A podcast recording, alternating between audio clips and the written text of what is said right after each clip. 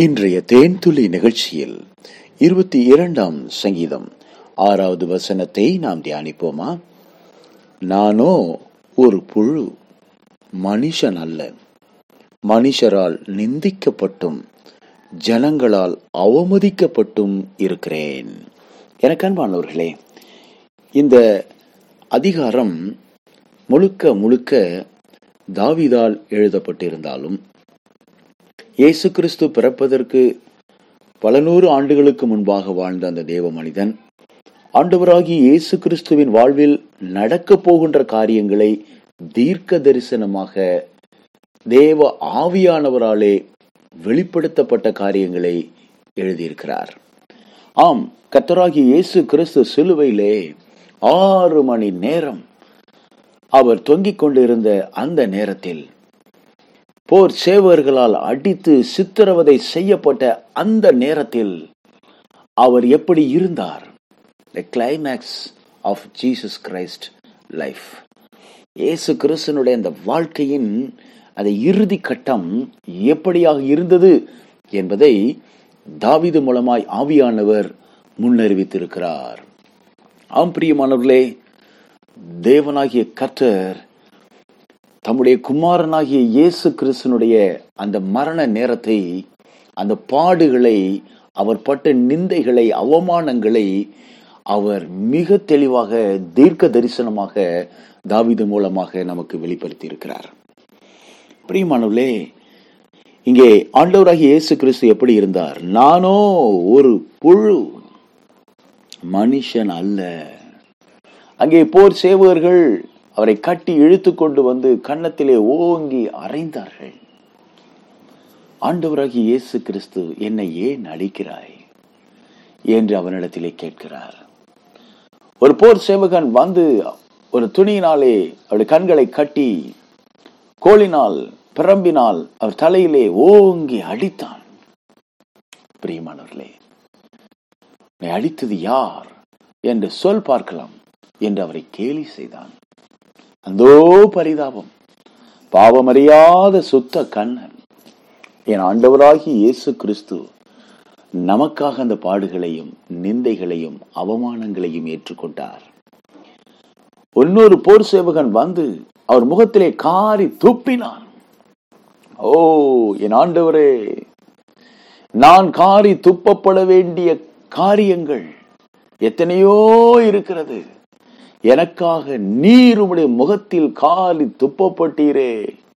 ஓ என் ஆண்டவராகி இயேசுவே என்னை தாழ்த்துகிறேன் என்று நம்மை ஒப்பு கொடுக்க வேண்டும். இயேசு கிறிஸ்து நமக்காக பாடுபட்டார். நாம் பட வேண்டிய பாடுகளை ஓ என் பிள்ளைகள் பட வேண்டாம். அதற்கு பதிலாக அதற்கு பதிலாக இயேசு கிறிஸ்து பாடுகளை அனுபவித்தார் பிரியமானவர்களே. அந்த நாட்களிலே பலி செலுத்தும்படி கொண்டு வரப்படுகின்ற ஆட்டுக்கடாவினுடைய சிரசின் மேல் ஆசாரியன் கொண்டு வந்த அந்த குடும்பத்தினுடைய கையை அந்த தலையின் மேல் வைத்து ஜெபம் பண்ணுவான். அப்பொழுது அந்த குடும்பத்தின் மேல் இருந்த எல்லா சாபங்களும் அந்த ஆட்டின் மேல் சுமத்தப்பட்டதாக அர்த்தம். அதற்கு பிறகு அந்த ஆட்டுக்கடாவினுடைய கழுத்தை வெட்டி பலி செலுத்துவார்கள். இப்போது அந்த குடும்பத்தின் மேல் இருந்த எல்லா பாவங்களையும் அந்த ஆட்டுக்கடா சுமந்து கொண்டது. அது ரத்தம் சிந்தினதினால் அந்த ரத்தத்தினாலுடைய பாவங்கள் எல்லாம் மன்னிக்கப்படுகிறது. அந்த ரத்தத்தை ஆசாரியை எடுத்து அந்த குடும்பத்தின் மேல் தெளிப்பான்.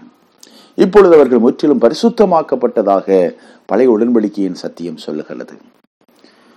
அதே போல உங்களுடைய என்னுடைய பாவங்களை எல்லாம் ஆண்டவராகி இயேசு கிறிஸ்து ஆட்டுக்குட்டியானவராக வந்து அவர் சுமந்து தீர்த்தார்.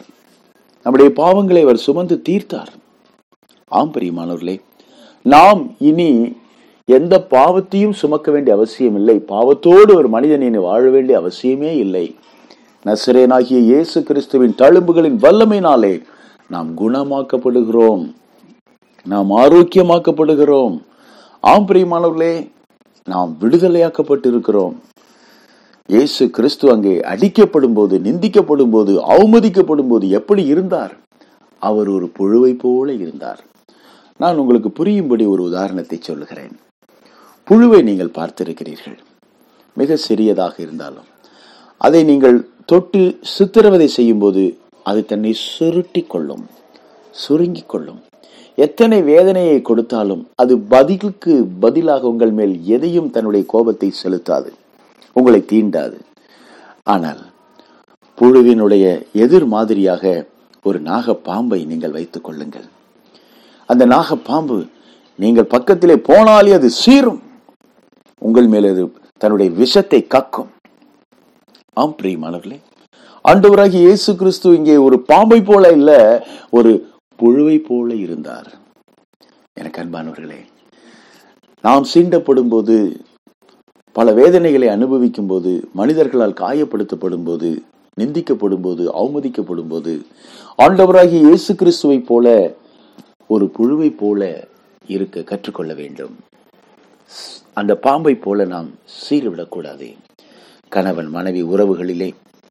ஒருவேளை நீங்கள் ஒரு புழுவை போல இருந்து விட்டால் நலமாயிருக்கும் என்று நான் நம்புகிறேன். ஒருவேளை தேவையில்லாத சர்ப்பத்தினுடைய அந்த ஆவி அந்த சர்ப்பத்தினுடைய சீற்றம் நம்மேல் வருமானால் ஒருவருக்கு ஒருவர் வாக்குவாதங்களினாலும் சண்டையினாலும் மார்க்க பேதங்களினாலும் பிரிவினைகளினாலும் அகப்பட்டு அந்தோ பரிதாபம் குடும்ப ஆசீர்வாதத்தை நாம் இழந்துவிடக்கூடும். பிரியமானவர்களே ஆண்டவராகி இயேசு கிறிஸ்தனுடைய தெய்வீக சுபாவம் அவர் ஒரு புழுவாக இருந்தார். பிரதிபலனாக அடித்தவனுக்கு தன்னுடைய கன்னத்தை காட்டினார். ஆம் அவர் பதிலேதும் செய்யவில்லை. எதிர்த்து பேசவில்லை அவர் கூக்குரல் இடவில்லை அவர் முறைக்கவில்லை அவர் பல்லை நரநரவென்று கடிக்கவில்லை. நான் உயிர்த்தெழுந்ததற்கு பிறகு உன்னை பழி வாங்குகிறேன் என்று அவனை கண்டிக்கவில்லை மிரட்டவில்லை. அப்படி சத்தம் வீதிகளிலே கேட்கப்படவும் இல்லை. இவர்தான் என் அருளாதர் இயேசு கிறிஸ்து. நம்முடைய பாவங்களை சுமந்து தீர்த்த தேவ ஆட்டுக்குட்டியானவர். இயேசுவை போல நாம் மாறுவோம். ஆண்டவரே சுவி நாமத்தில் மனத்தாழ்மையோடு வேண்டிக் கொள்ளுகிறோம். நல்ல பிதாவே. ஆமேன்.